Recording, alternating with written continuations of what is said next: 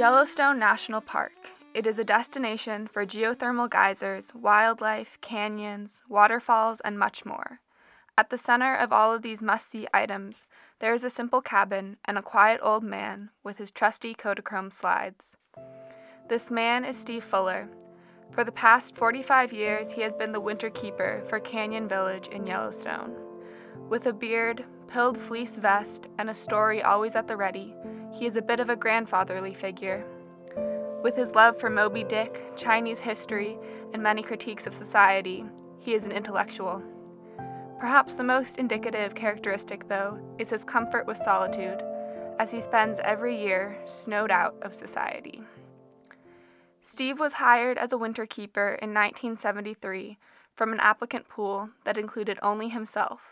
It was a unique position for a unique person. My only job description was to keep the enough snow off the roofs of 100 buildings that they didn't collapse. Traditional tools are a crosscut saw and a coal scoop shovel. Cut big blocks and skid them off the roof. Your only ally is gravity. While most winter keepers were fairly temporary, Steve has been there nearly half a century, and still, after all this time, he finds joy in his tasks. You know, times on the roof, some of my favorite times. Ravens overhead, the only company. You're up on the top of a roof. You're executing a craft in a craftsman-like way. A lot of satisfaction in that simple work, you know. And most of us don't have simple work anymore. As Steve spent more time living a simple life with just what he needed family, fire, and room to wander he started to recognize a disturbing disconnect between his lifestyle and the dominant culture outside. This drove him deeper into his own world. You know, I didn't go anywhere. I really lived here the year round, and I'd go out to the outside world and you know was just appalled by the ugliness of strip malls and uh, you know, highway congestion and uh, disparate, incompatible architecture. Mm-hmm. But living here in a relatively unhumanized landscape, you know, it was startling to look at what we, uh, the, the human landscapes we've created, which in many ways are just incredibly ugly. While the outside world is driven by hectic consumerism, Steve's world within the Yellowstone winter is spacious. When the temperatures and visitation drop, the snow closes the road and Steve settles in. The park generally closes to the public the first Monday in November. A great quiet settles over the park. Steve's winter schedule is dictated by the weather. If buildings don't need tending, then Steve is free to explore. Sometimes he rode Ashwa, the horse love of his life, and other times, when the snow was too deep for hooves, Steve would take to his own feet for wandering. You know, there were times that I would go out on a buffalo carcass. I'd go out, walk out into the valley when it was still pitch dark, find a place maybe to hole up in the sagebrush, and just lay there until the sun went down. And you just watch the arc of the sun change of the light, the wind coming up, clouds coming and going, maybe some voles or moles or trolls running around in the sagebrush around you, oblivious that you were there. Moments like this illustrate Steve's unique life. Yet, as romantically isolated as it seems, Steve's time in Yellowstone has not been untouched by the changes of society. Rather, the park has been a microcosm for Steve, magnifying the broader issues of American culture. I mean, our culture, which has become global, you know, monetizes everything.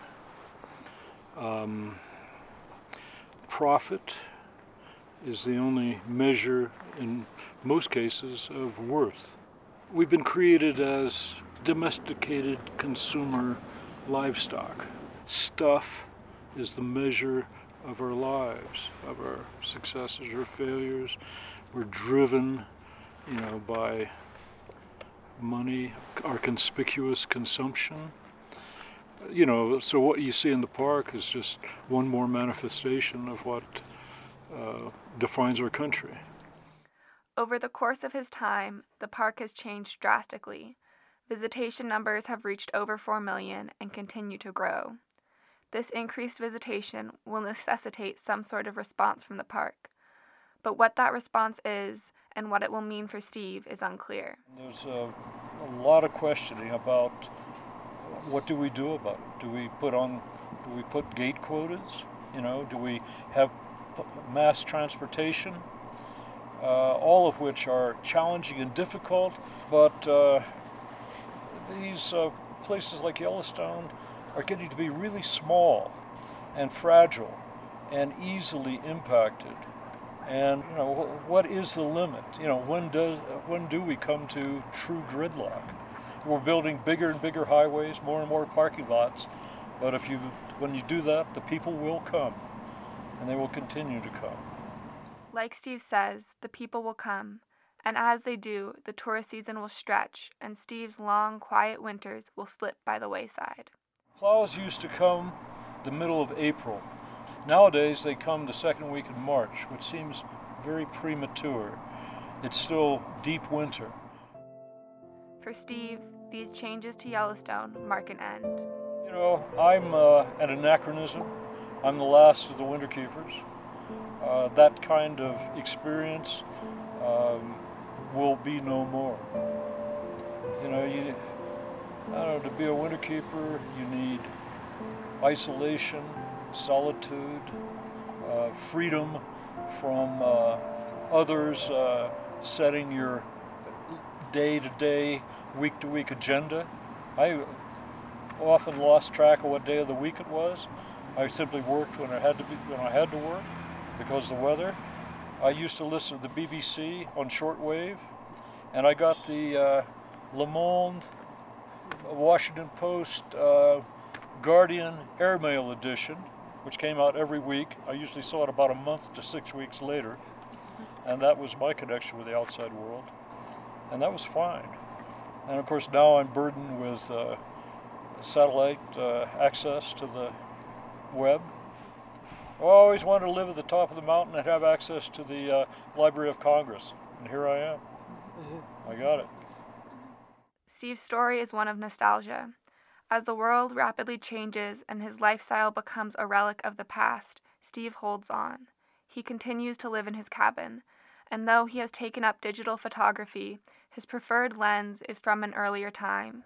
He still sees the world through Kodachrome eyes.